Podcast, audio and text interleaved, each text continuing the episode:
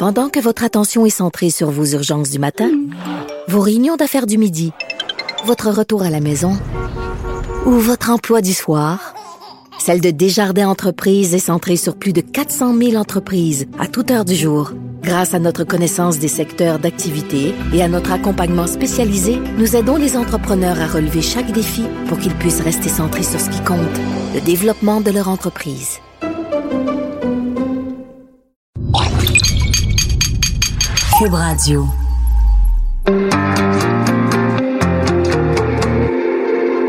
On les critique, on les juge, on dissèque leurs faits et gestes. Mais qui sont les hommes et les femmes derrière nos politiciens? Loin du débat partisan, au-dessus de la mêlée, je vous offre de les découvrir pour essayer de les comprendre.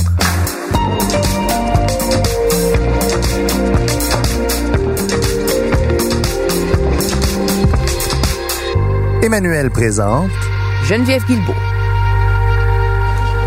Merci euh, surtout à la nouvelle étoile de la politique, celle qui a fait tomber une forteresse libérale aujourd'hui. Elle a à peine 35 ans. Et déjà, le poids des symboles aurait de quoi intimider n'importe qui. Ça s'est passé aujourd'hui dans Louis Hébert, mais il y a un vent de changement qui souffle partout au Québec. La victoire de Geneviève Guilbeault dans une élection partielle dans Louis Hébert à l'automne 2017 est reconnue comme le moment où le vent a tourné pour la CAQ. C'était loin d'être évident. Elle était enceinte de 24 semaines. Elle remplaçait un candidat gênant à pied levé. Et pourtant, qui aurait cru que la jeune attachée de presse adjointe du ministre libéral Jacques Dupuis en 2006 deviendrait vice-première ministre du Québec? Je veux les en remercier aux électeurs de Louis Hébert. Ce sont eux qui sont à l'origine de ce changement. Maintenant, on a tous travaillé extrêmement fort depuis des mois pour que ce changement se propage un peu partout au Québec. Et ce soir, on Faut dire qu'avant d'en arriver là, Geneviève Guilbeault a été aux premières loges des grandes tragédies là, qui ont déchiré le Québec. Elle était directrice des communications au bureau du coroner. Elle a donc vu sa ville frappée par l'intolérance lors de l'attentat à la mosquée. Elle a accompagné les familles des victimes dans l'horrible incendie de l'île verte et elle a navigué les méandres de la peine d'une communauté déchirée à lac mégantic. Ce n'est pas possible pour le coroner de libérer les corps de personnes identifiées sans compromettre nos chances de pouvoir identifier celles qui ne sont toujours pas identifiées à ce jour. Madame parfaite ou politicienne disciplinée par des années de métier dans le milieu des communications. Peu importe, elle incarne une nouvelle génération, celle des jeunes femmes de pouvoir confrontées aussi au défi de la conciliation travail-famille. Sa fille Capucine est là pour le lui rappeler. La marche est haute, ses ennemis l'attendent dans le détour. Le matin de notre rencontre, elle affrontait la meute des journalistes à l'Assemblée nationale. Et je l'ai finalement rencontrée dans son bureau de ministre de la Sécurité publique, entre les appels et les séances de brefage, alors qu'elle affrontait sa première crise. La tempête qui a coupé les îles de la Madeleine du reste du monde. Je vous présente Geneviève Guilbeault. Les vivre ces crises-là quand on est au gouvernement au lieu d'être dans l'opposition, c'est quoi la différence? C'est très différent. Évidemment, la responsabilité est beaucoup plus lourde quand on est au gouvernement et quand on engage le gouvernement, en fait, dans notre façon de gérer cette crise-là.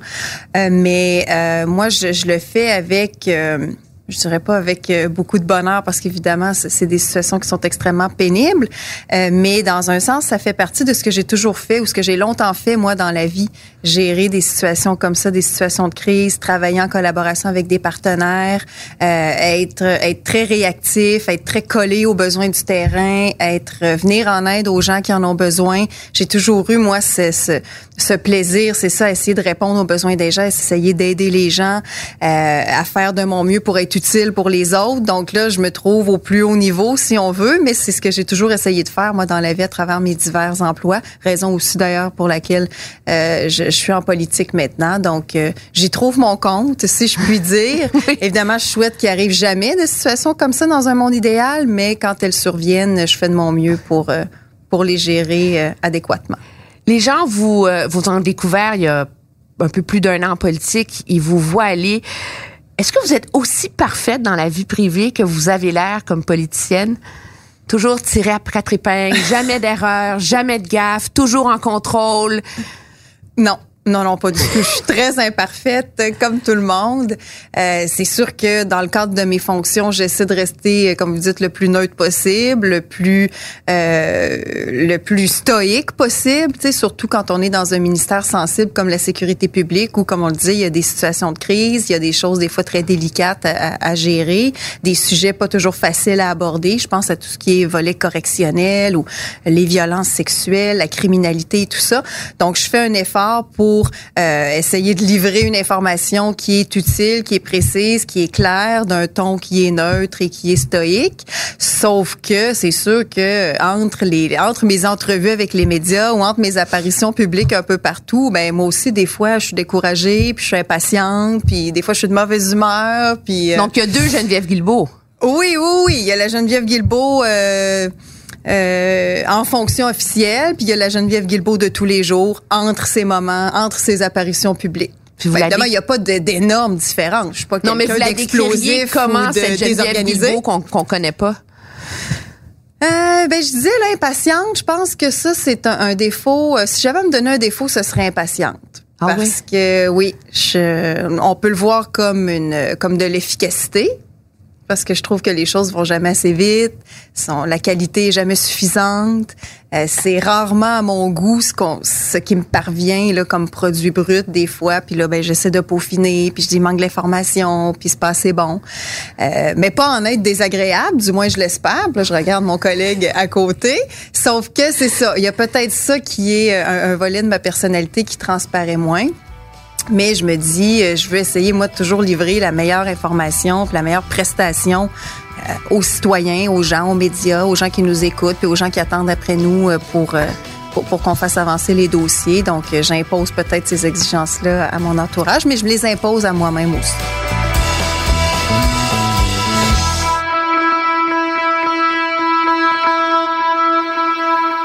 Vous avez déjà dit à votre sujet qu'on ne débusquerait jamais de scandale ou de liaison douteuse à votre... Euh, Êtes-vous une enfant sage? Je, oui, je dirais une enfant sage, oui. J'ai eu toujours mon lot de, de, de, de, petites expériences, mais j'ai jamais eu de, de problèmes majeurs tu sais, de consommation. Euh, J'avais des bonnes notes à l'école. Euh, J'avais pas de fréquentation douteuse ou en tout cas Vous avez Très, jamais eu envie peu. de vous rebeller ou de... Vous avez toujours été sage, rangé. Vous étiez comment enfant? euh? Mais je dirais pas que j'étais sage comme l'image qu'on s'en fait nécessairement, mais j'étais pas non plus rebelle. J'étais une espèce de d'entre-deux. Euh, je, je disais récemment que j'avais peut-être un euh, on me demandait, étiez-vous un leader dans votre groupe d'amis et tout ça? Je disais que j'avais peut-être un certain ascendant, mais alternatif. Fait que j'étais pas la, première de classe, la belle fille, euh, la personnalité jeunesse de l'année. J'étais pas du tout là-dedans, mais j'étais pas du tout la petite fille sage non plus qui euh, qui passe inaperçue puis qui est tranquille puis qui parle pas. J'étais vraiment une espèce d'entre deux. J'étais à la fois intellectuelle, puis à la fois aussi, euh, euh, tu sais, j'aimais bien sortir avec mes amis. Euh, J'ai eu moi aussi mes soirées. Euh, endiablé euh, au cégep à l'université. Debout sur les speakers, là. Du, ben, on se rappelle tous du, euh, comment ça s'appelle, le Dagobert. Les fameuses caisses, il y avait la relève. Dans mon temps aussi, ici à Sainte-Foy. fait que oui, oui, non, j'ai eu, euh, j'ai eu une chance que les médias sociaux n'existaient pas dans ce temps-là. Exactement. Ça, c'est, je pense aux jeunes d'aujourd'hui, là, tous ces, ces moments de vie-là que nous, on a eu précédemment, eux autres vivent ça live sur les réseaux sociaux, puis à 35-40 ans, ça va être encore là. J'ai hâte de voir comment ils vont vivre ça. Mais en même temps, tout le monde va être sur le même pied d'égalité parce que tous les jeunes sont sur Facebook maintenant. Oui, c'est vrai. Vous Mais avez bref, grandi, non, donc trop, vous hein. avez fait vos études universitaires ici, mais vous avez grandi en banlieue de Montréal, à, à, à Greenfield Park, c'est ça? Mais je suis née à Greenfield Park, mais je suis arrivée à peut-être deux ans ici. OK. Fait que donc, toute ma vie consciente a été ici à Québec. Qu'est-ce que vos parents vous ont laissé? Tu sais, quand vous dites, moi, mes parents, là, je suis devenue l'adulte que je suis grâce à ça de leur éducation, ça serait quoi?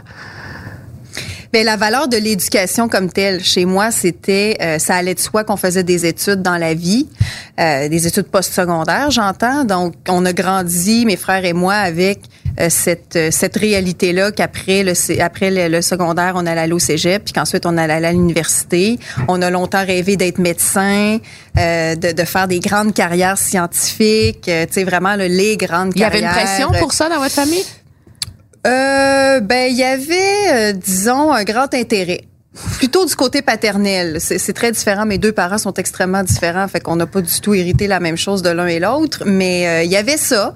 Euh, puis, mais en même temps, ça, ça, ça- ça a bien tombé parce que je pense qu'on est tous les deux naturellement prédisposés aux études. Fait que donc, on a suivi euh, le chemin qui est en quelque sorte tout tracé pour nous. Euh, fait que cette valeur-là de l'éducation qui était très importante, euh, euh, l'effort aussi était très valorisé chez nous. On n'était pas du genre, euh, par exemple, durant les vacances d'été, euh, à rien faire de tout l'été. Euh, rapidement, on a été mis à contribution dans les tâches ménagères. On a eu des emplois très jeunes. fallait avoir des bonnes notes. Euh, tu sais, c'était... euh, on, on nous demandait quand même beaucoup, pas trop. Puis je pense que c'est correct aussi parce que ça nous apprend à être responsable puis à développer... C'est quoi ce- votre première job d'été? ce cette valeur de l'effort, c'était au restaurant chez Ashton. Oh, un fleuron québécois. Une vraie fille de Québec. Oui, oui, oui. Alors, pourquoi aller étudier en com? Que vos parents étaient déçus? Parce que les miens étaient hyper déçus quand je leur ai dit que je voulais être journaliste. Ils pensaient que j'allais ruiner ma vie. Vous, aller en com, est-ce qu'ils étaient déçus? Pour des parents qui avaient l'ambition d'avoir des médecins dans la famille?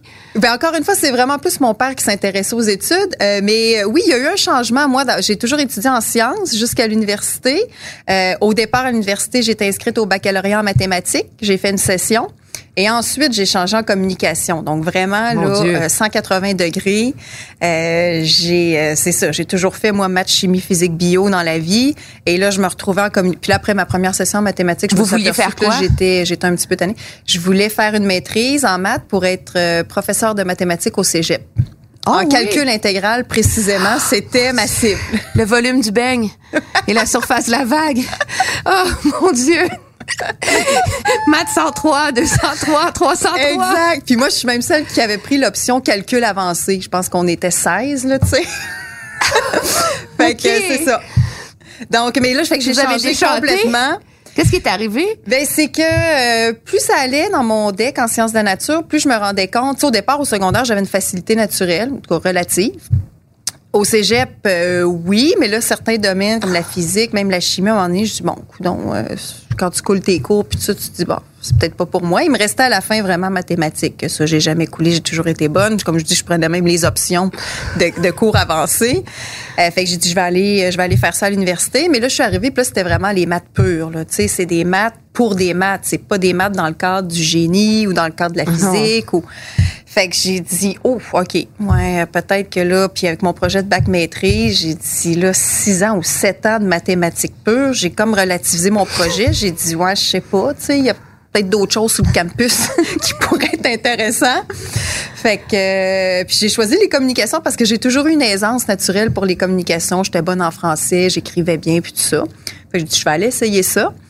Et là, je suis arrivée là, puis j'ai dit, mais mon Dieu, c'est c'était tellement naturel, tu sais, genre, je veux pas, euh, je veux pas de, de établir de difficultés relatives entre les deux baccalauréats, mais pour moi, arriver dans un cours de trois crédits en communication versus ce que j'avais vécu comme cours de trois crédits en- dans un cours de maths d'ingénieur, ça avait rien à voir, tu sais.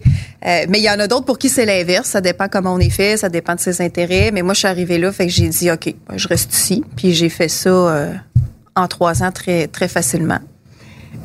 La première fois que vous avez, tra- vous avez travaillé donc à l'Assemblée nationale en 2006 avec Jacques Dupuis, vous étiez toute jeune quand vous y êtes entrée. C'était quoi votre, votre sentiment quand vous êtes joint à cette équipe-là à l'époque? J'étais contente. Je me suis sentie, c'est sûr, un petit peu dépassée parce que Ah vous ouais? le dites, j'avais 22 ans ou 23 ans à l'époque.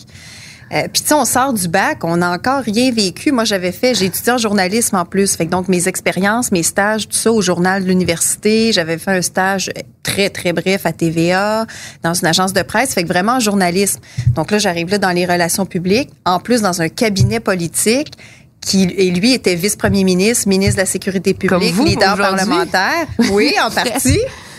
Euh, fait que là, t'arrives, tu dis, mon Dieu, OK, euh, t'essaies de voir tes cours à l'université, d'essayer d'appliquer ça là-dedans, mais c'est complètement, euh, c'est un univers à part, la politique, tu sais, puis même découvrir la fonction publique, l'interface entre le politique, l'administratif, le sous-ministre, le ministre.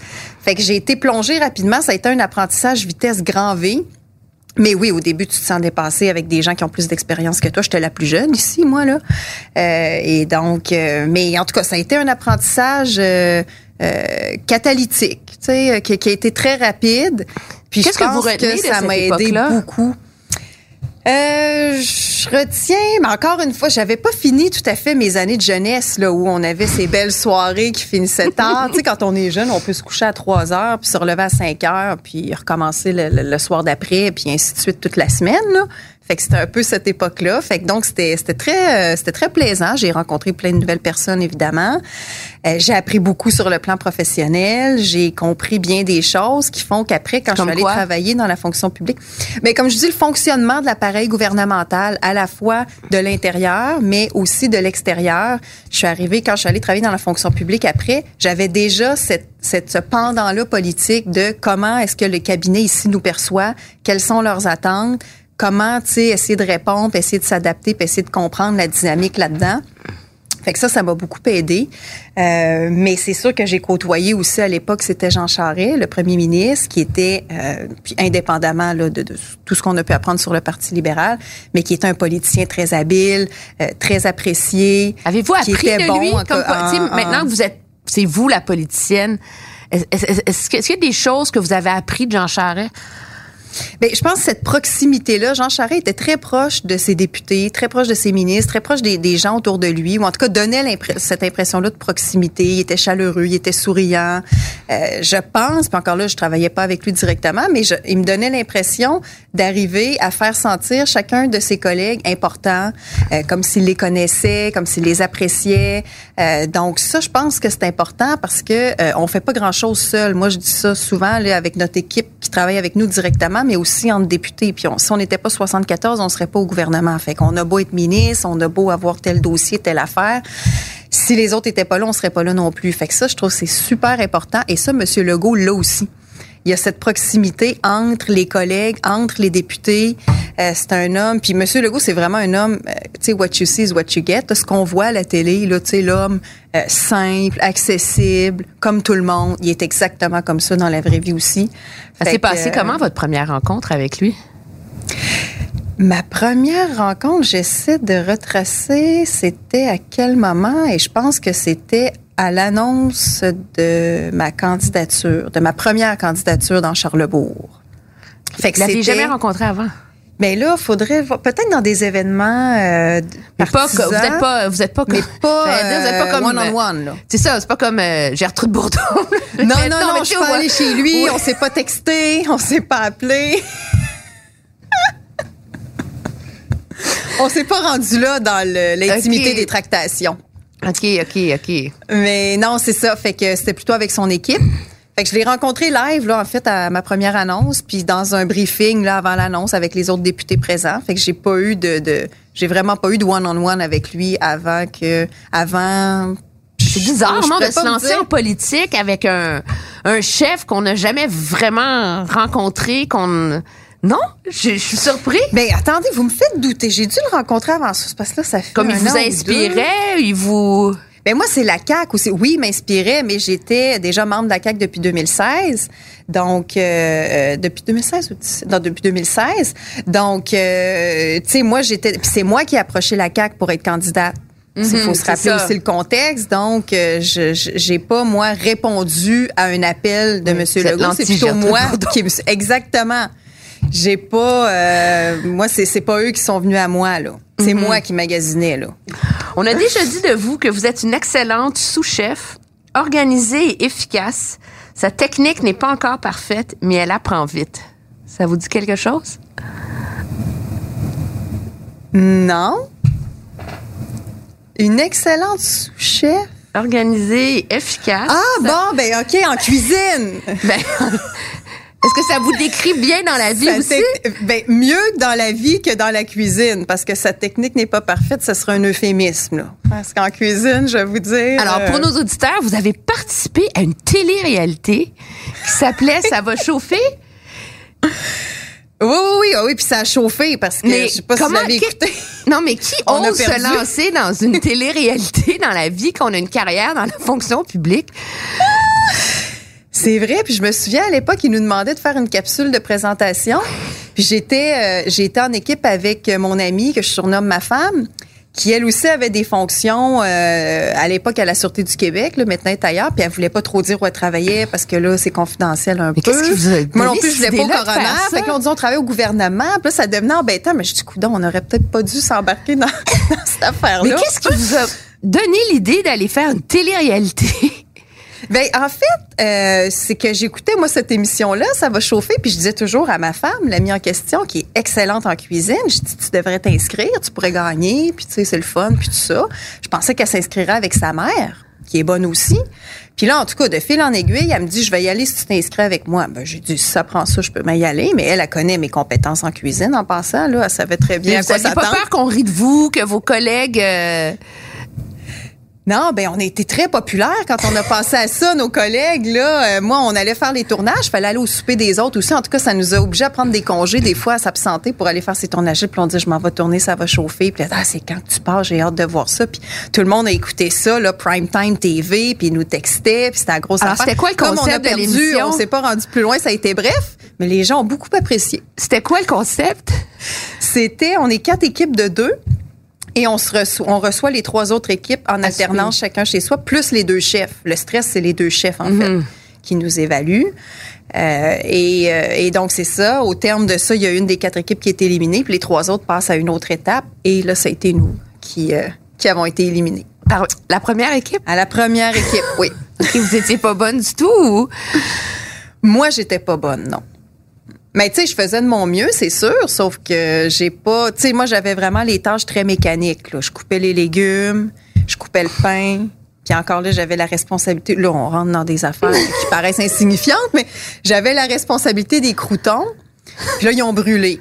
Fait que là, on les a grattés. Puis je me souviens d'un des deux chefs dégoûté qui regardait ça, qui dit, j'ai l'impression qu'on a gratté un crouton. Tu sais, avec tout le sérieux puis tout ça, on dit oui. on n'a pas d'autre pain. Fait qu'à part le servir brûlé ou pas t'en servir, on n'a pas le choix de le gratter. Aimez-vous ça cuisiner? Pas tellement. Non? Mais dans l'émission en question, j'ai prétendu le contraire. Tu vois peut-être un squelette dans mon placard, j'ai menti. Ben oui, vous avez menti, parce que dans ma J'ai recherche, menti écrit que vous aimez cuisiner. Mais je déteste pas ça. Mais dans les faits, j'ai pas beaucoup le temps. Euh, puis Non, il n'y a, rien de pire, on s'entend, que le souper du mardi soir. Là. Ben, on n'a pas le temps, puis euh, tu sais, c'est que, en fait, je me suis aperçue, je, je préfère manger que cuisiner. J'ai- comme confondu les deux dans le fond. tu sais, j'aime beaucoup manger, j'adore manger, mais cuisiner c'est moins ma tasse de thé. C'est et votre tasse de thé. Mais c'est votre mari faisait un bon cuisine? duo, ma femme et moi, parce qu'elle elle cuisine très bien, puis on mangeait ça ensemble ce qu'elle faisait. Mais là, euh, Donc, c'est votre mari qui cuisine là, ou comment vous en sortez à la maison? On fait ce qu'on peut. Mais moi, je suis pas difficile. Fait que je peux manger un peu, tu sais, je me rapièce quelques affaires. Mais là, lui, euh, maintenant, en tout cas, on essaie d'organiser une, euh, une planification alimentaire, là, parce que ma petite aussi commence à manger graduellement des vraies choses. Ouais. Tu sais, les petites purées qu'on leur fait, ça, ça nous dépanne pour le bébé, puis nous, on s'arrange. Mais là, comme il faut faire un repas, fait qu'en tout cas, on s'arrange. L'homme, euh, l'homme non plus est pas un cuisinier naturel. Ah mais non, il a ouais. plus le temps que moi de s'astreindre à cette tâche-là. Donc, je, je la lui ai dévolue.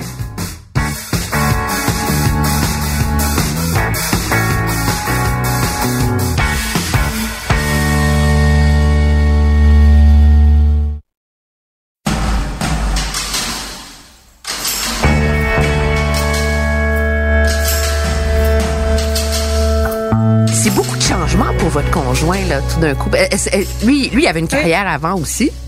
Oui, ben lui est constable euh, spécial à l'Assemblée nationale. Euh, Donc ça, ça amène des horaires très atypiques. Eux connaissent leurs horaires au jour le jour. Quand tu es chanceux, tu le connais pour la semaine. Mais à chaque semaine, ça peut changer. Mais comment vous faites? Parce que là, vous avez un bébé d'à peine un an. Vous êtes vice-première ministre. Lui, il travaille. C'est comment, comment vous faites?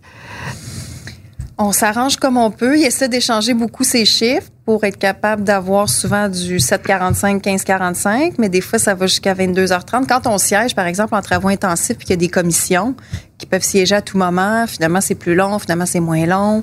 Euh, eux, ils sont retenus des fois. Fait que c'est, c'est, c'est, c'est un vrai casse-tête, mais en même temps, il y a plein de gens qui vivent des situations comme ça. Fait que, tu sais, je dis toujours, on fait pas pitié, sauf que... Non, non, non, non, non. Euh, c'est pas ça l'enjeu. Non, mais non, c'est ça. Mais, mais effectivement, on est un modèle de conciliation travail-famille euh, euh, assez euh, assez euh, intense. On a euh, ma belle-mère qui habite dans Louis Hébert, donc tout près de la garderie, qui peut nous dépanner. Et puis, euh, on s'arrange comme un peu. Vous voyez, ce soir, c'est moi qui dois y aller. Là, fait que je vais devoir partir euh, à 5 heures. Est-ce que vous avez réussi, comme avez-vous des, vous êtes-vous fait des des règles comme ministre sur comment réserver du temps pour votre fille, votre famille, tout ça, ou vous y allez au jour le jour? Comment vous allez aborder ça? J'y vais au jour le jour. C'est sûr que mon comté est à Québec, donc dans tous les cas, j'atterris chez moi le soir, au moins pour mhm. dormir. Souvent, ma fille est couchée, malheureusement, mais des fois, j'arrive euh, euh, à l'heure du souper, fait que je peux la voir un petit peu. Euh, les fins de semaine aussi, j'essaie de faire beaucoup d'activités dans mon comté, fait que donc encore une fois, je suis près de chez moi quand je peux. Comme là, je fais, je vais faire beaucoup de salons de Noël, salon des fermières, salon des artisans, les guignolés, tout ça. Je vais l'apporter avec moi quand je peux. Fait que ça, ça me permet d'être avec elle, euh, et puis même d'être avec l'homme. Quand je peux, je sors en famille, en fait. Et puis, euh, fait que je m'arrache comme ça des petits moments avec elle, mais c'est sûr que je mentirais pas. Il y a des journées où je la vois pas, mais c'est l'autre plusieurs personnes. Tu sais, je pense à tout le monde qui travaille en politique, qui habite, euh, par exemple, à Montréal ou ailleurs, puis qui doivent se déplacer la semaine à Québec. Ben, ils sont privés de leur famille pendant deux, trois jours systématiquement. Fait qu'au moins, moi, souvent, j'arrive à avoir une heure ou deux avec ma fille. Ça fait quoi comme maman de je me permets de vous la poser la question-là parce que j'ai vécu les mêmes choses. Il n'y a pas de jugement là-dedans, mais de manquer des. Avez-vous déjà dans la première année de sa vie, vous avez manqué des premières? J'en ai pas manqué tant que ça, je pense. Le hasard a fait que c'est moi qui étais avec elle euh, il y a deux semaines quand elle a commencé à marcher à quatre pattes. Fait que là, j'ai dit, wow, c'est moi qui vis ça parce qu'effectivement, l'homme est plus à même de vivre les premières fois que moi. Mais là, j'étais contente que cette fois-là, ce soit moi. J'étais là quand elle a dit maman aussi. Fait qu'à date, je pense qu'elle a juste 11 mois, faut dire aussi. Là. Elle, un jour, elle va marcher, elle va parler. Euh, mais j'essaie d'être là le plus possible. Comme je vous dis, c'est sûr qu'il y a des journées où je la vois pas, mais il y a plus de journées où je la vois que je la vois pas. des fois, je la vois brièvement, mais au moins, j'aurais passé un petit moment. je trouve ça important qu'elle puisse au moins à chaque jour euh, voir, sentir sa mère, avoir un contact avec sa mère pour pas qu'elle ait l'impression, après trois, quatre jours, de dire c'est qui, qui cette femme-là, tu sais, puis d'être euh, d'être en, en, symbiose unique avec l'homme.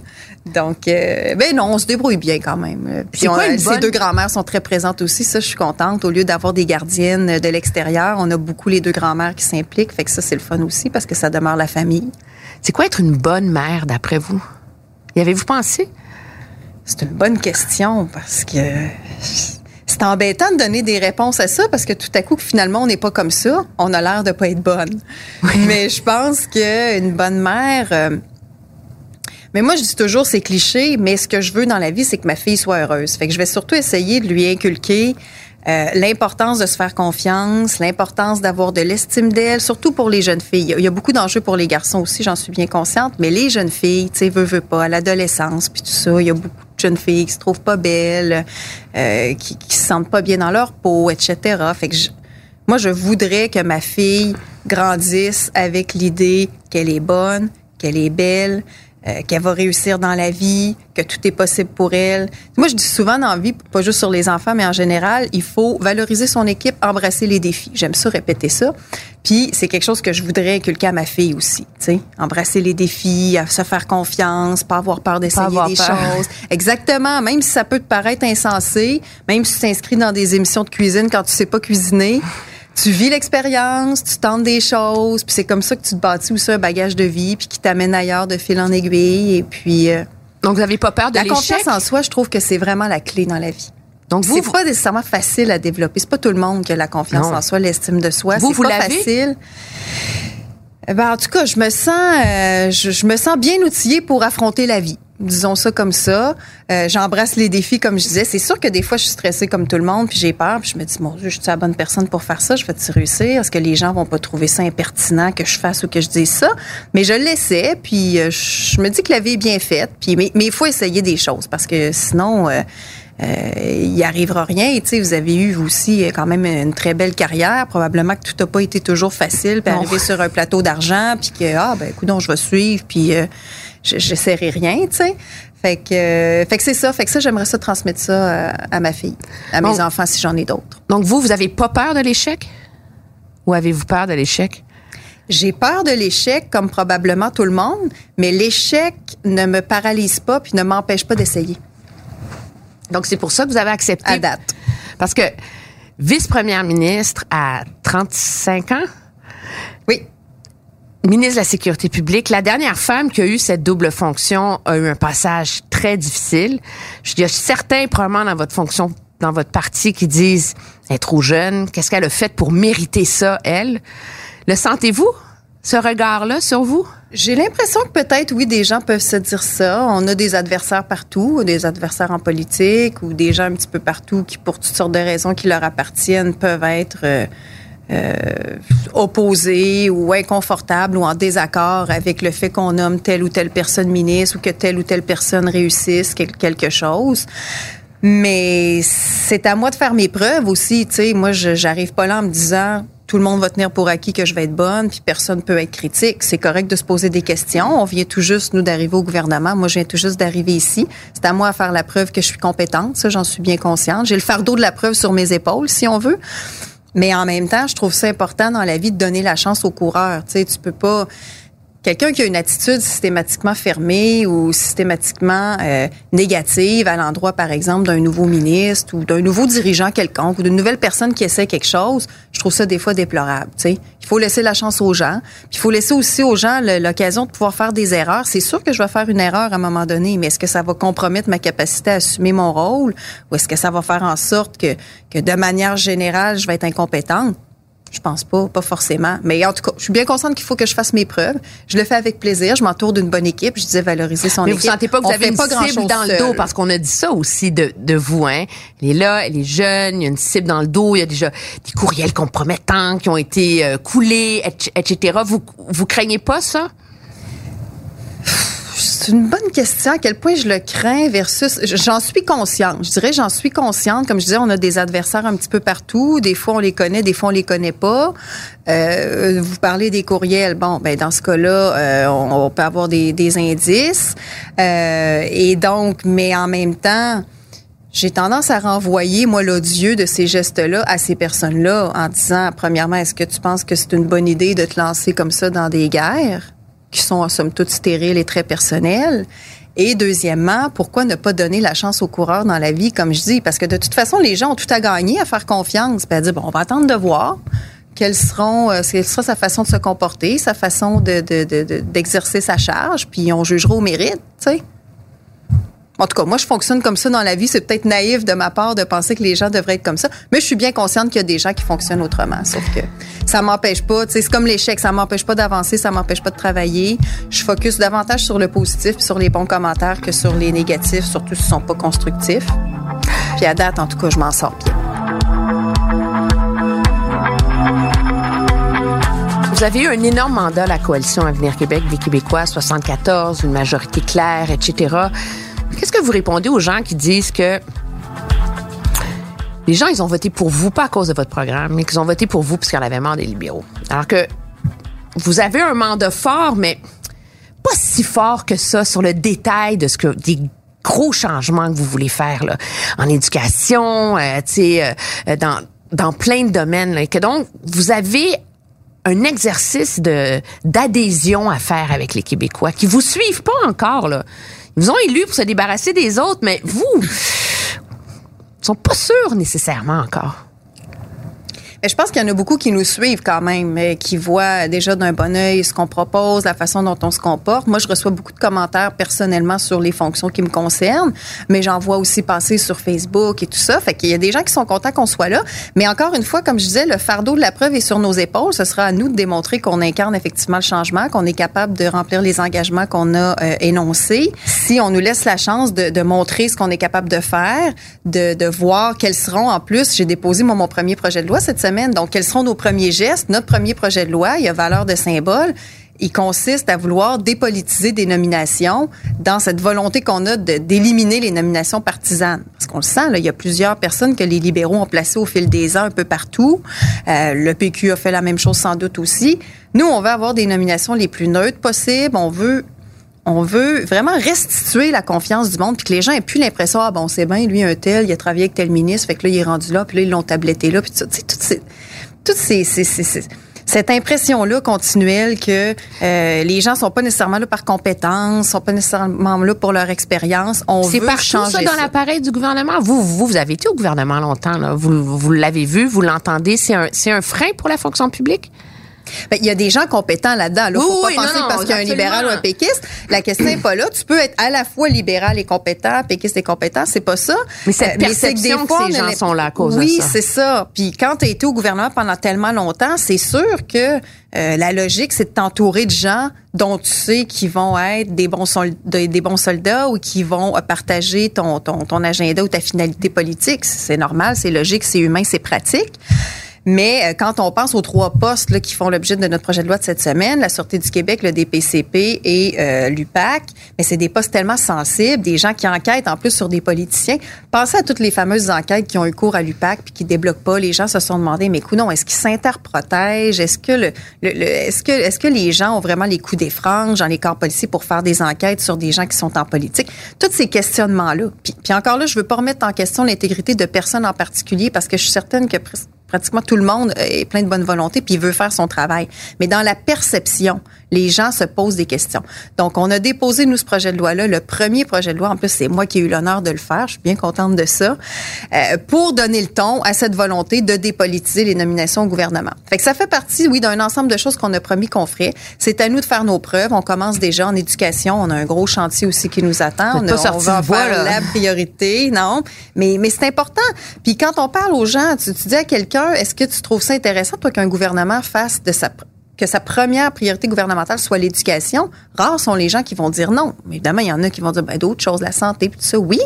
Et puis ça n'empêche pas d'être des priorités. Sauf que l'éducation, c'est le levier de développement social, économique, culturel d'une société. C'est par là que la réussite passe. vous parlez d'éducation, c'est votre priorité. Mais de quoi on parle? On parle de maternelle, donc de la petite enfance. on parle de rénover des écoles. Mais ce qui s'enseigne, là, c'est, c'est le cœur de l'éducation. Puis c'est comme si ça, c'est le bout dont on a le moins parlé dans ce débat-là. C'est pas surprenant. En fait, quand on parle d'éducation, ça commence à 0-5 ans. Puis ça, c'est souvent le bout qui est occulté. Souvent, on a tendance à penser l'éducation, l'âge scolaire, oui, à partir de ces 6 ans, je pense, l'âge scolaire, ou 5 ans.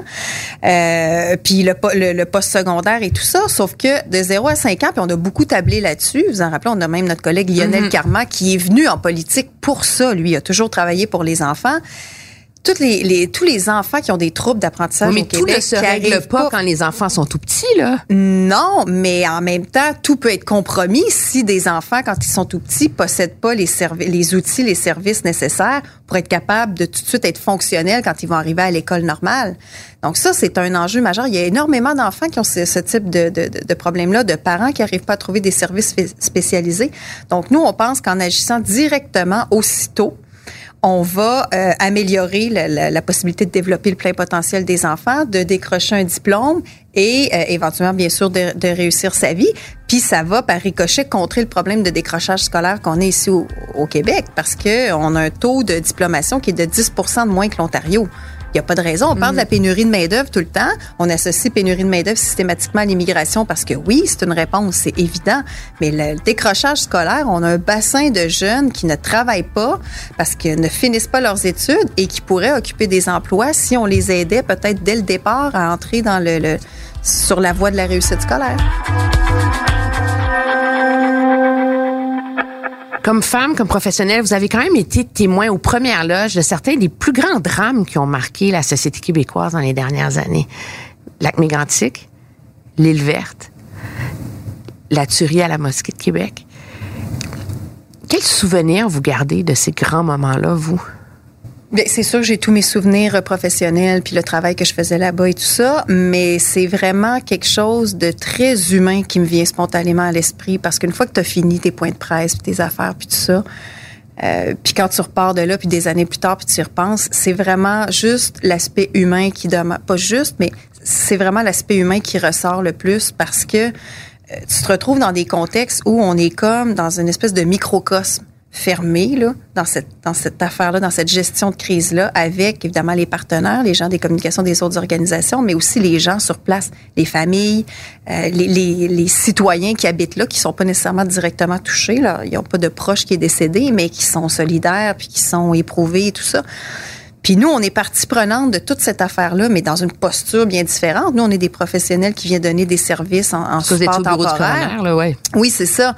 Sauf que on passe, on, on, passe une longue période de temps là, puis tellement d'heures, puis c'est tellement intense qu'on a l'impression de faire partie de la communauté pendant ce moment-là. Puis quand on repart, les gens nous remercient, on salue, euh, on, on sait qu'on se reverra probablement pas, mais c'est comme si on aura fait partie de nos vies mutuellement quand même. Puis on se rappelle l'un les uns des autres. Puis moi, des fois, j'ai encore des gens qui m'écrivent, qui disent T'étais là à lac je me souviens, c'est moi qui est allé te donner telle affaire. Puis des fois, les gens venaient nous porter des fleurs, puis tout ça. Puis à, à l'île verte, je me rappelle de toi, t'avais tes grosses bottes parce qu'à l'île verte, faisait moins 40, puis à mégantic faisait plus 40. Fait qu'on était dans deux, deux extrêmes. Fait puis, puis les gens me réécrivent, puis ils me voient maintenant à la télé parce que je suis en politique, puis tout ça, puis ils disent bon, puis merci encore pour ce que t'as fait, puis on se rappellera toujours de toi, puis ton équipe. Puis fait qu'il reste pour eux aussi, je pense, tout cet élément-là très humain, très solidaire, euh, très empathique qu'on vivait ensemble, encore une fois, en dehors des caméras qui n'avaient rien à voir avec le travail qu'on allait faire là, mais bien avec Est-ce qu'il y a une personne qui vous a marqué? C'est forcément. Est-ce qu'il y a une personne qui vous vient à l'esprit dans ces moments-là? Ben, il y en a plusieurs. Il y a, il y a des citoyens, euh, je dirais, anonymes, là, dont je ne donnerai pas les, les, noms, mais j'ai quelques personnes à l'esprit, dont certains euh, qui m'ont réécrit justement.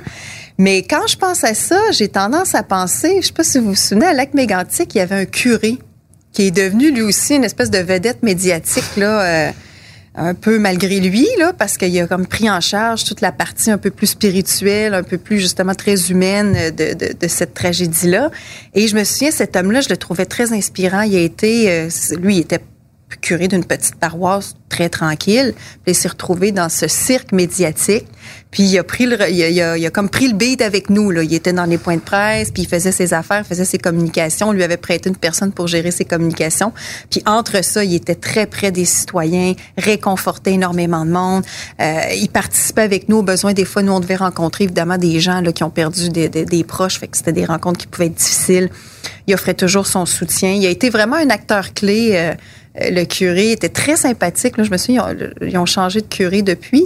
Euh, mais, euh, mais oui, ça a été. Puis on était retourné à Lac Mégantic pour euh, la cérémonie pour l'ossuaire parce qu'il y avait beaucoup de restes humains qui n'avaient pas pu être identifiés. Donc on avait fait un ossuaire avec tous ces restes-là et on avait invité toutes les familles, euh, tout le monde de Lac Mégantic en fait, mais principalement les familles. Puis on est allé là.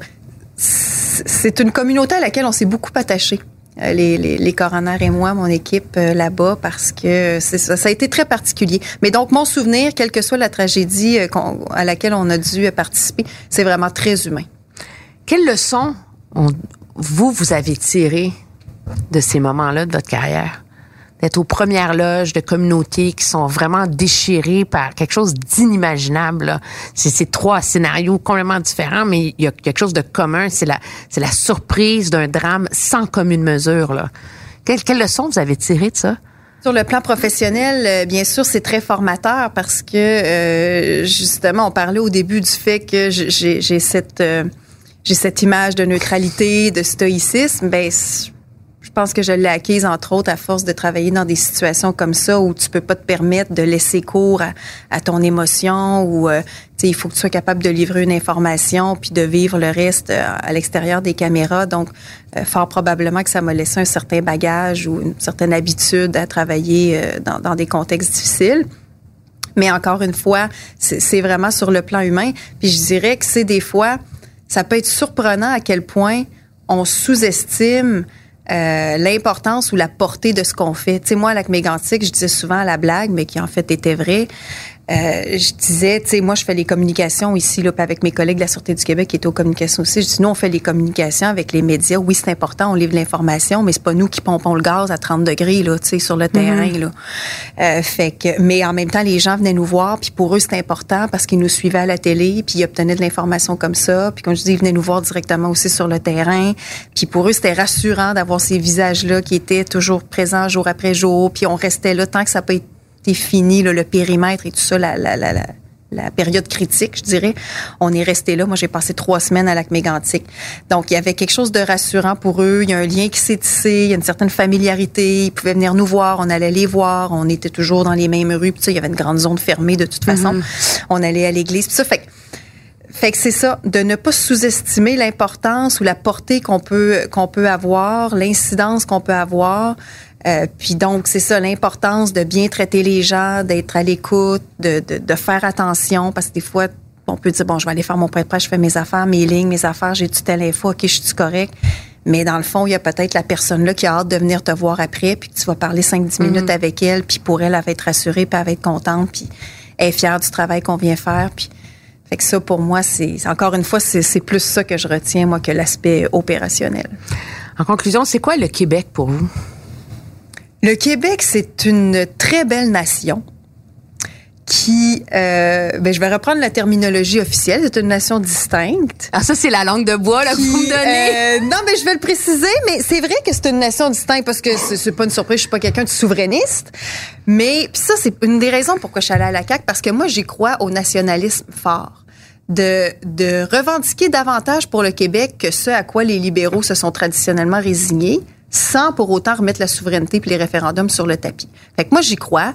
Euh, essayer d'avoir plus de pouvoir, entre autres en immigration, essayer d'en faire plus pour notre langue française. Moi je suis une amoureuse de la langue française. Euh, je m'efforce toujours de bien parler, de bien écrire. Je suis même euh, vraiment énervante pour mes collègues là-dessus. Et ça me brise le cœur, moi, de voir des fois qu'il y a des secteurs au Québec, puis on se mentira pas, là, il y a des secteurs au Québec où le français, disons, est pas la langue la plus répandue ou la plus utilisée. Euh, et là, je mets pas la faute sur personne. Je comprends qu'il y a des gens qui parlent d'autres langues puis que euh, on n'a pas, ils n'ont pas eu nécessairement les moyens ou les incitatifs d'apprendre le français. Mais je trouve que la langue française, la particularité québécoise, notre culture, notre fierté, notre façon de se sentir, nos valeurs, il y a quelque chose de particulier au Québec. sais, on était dans d'autres provinces. On est la plus belle province premièrement, mais cette distinction de notre peuple, de notre volonté de oui, s'affranchir jusqu'à un certain point du joug fédéral sans le faire officiellement et politiquement, mais d'être capable d'être le plus autonome possible, de pas avoir peur d'en demander plus au fédéral. Tu sais, moi, j'ai souvent dit l'inertie libérale devant le fédéral. J'ai eu mes premières rencontres depuis que j'ai été nommée, puis je rencontre le fédéral, je dis, ben, qu'est-ce qu'il y en est du pont de Québec? Qu'est-ce qu'il y en est de l'aéroport? Puis à un moment donné, tu te demandes, est-ce, que des gens ont fait des démarches auparavant? Est-ce que, euh, est-ce que, est-ce que des, des gens revendiquent plus, ou est-ce qu'on est dans cette posture de résignation où on dit, ben, les choses sont comme ça, puis le Québec, il est là dans le Canada, puis regarde, ça va être ça. sais, moi, je pense qu'on peut toujours en demander plus tout en restant dans le Canada. On peut être de plus en plus fier. On peut avoir plus de pouvoir, plus de contrôle sur notre destin. Et c'est une des raisons pour lesquelles, comme je disais, j'ai joint la CAQ, parce que c'est la seule voie politique, à mon sens, qui est capable de livrer ça sans tomber dans les vieux conflits stériles qu'on a connus depuis 50 ans. Puis la langue de bois, c'est quoi donc? La langue de bois, c'est une petite parcelle de ce que je viens de dire. à travers l'entrevue. Mais quand même, il n'y a pas eu juste ça, parce que non, non, non, pas ça, juste la langue de bois. Mais on est obligé d'en avoir un petit peu quand on est en politique, parce que sinon, vous savez comment c'est, on reprend des extraits, on remet ça en contradiction, on met ça, on dit, ah, mais mon Dieu, elle dit ça. Euh, mais la langue de bois, c'est vrai que ça peut être étourdissant puis décourageant, à la fois pour les journalistes et les citoyens, j'en suis bien consciente. On essaie d'en sortir autant que possible, mais des fois, on n'a pas le choix. Avez-vous un rêve? Un grand rêve, là? Ben j'en avais un, mais là, il s'est réalisé euh, le 1er octobre, puis ensuite le 18 octobre pour la deuxième partie. je suis en train de développer un nouveau rêve. Madame Guilbeault, merci beaucoup. Merci à vous.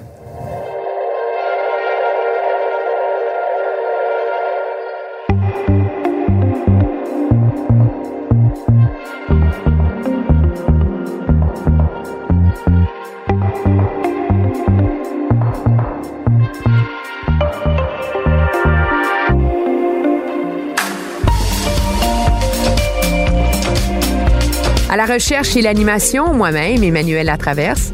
Au montage, Anne-Sophie Carpentier. À la réalisation, Bastien Gagnon La France. Et c'est une production Cube Radio.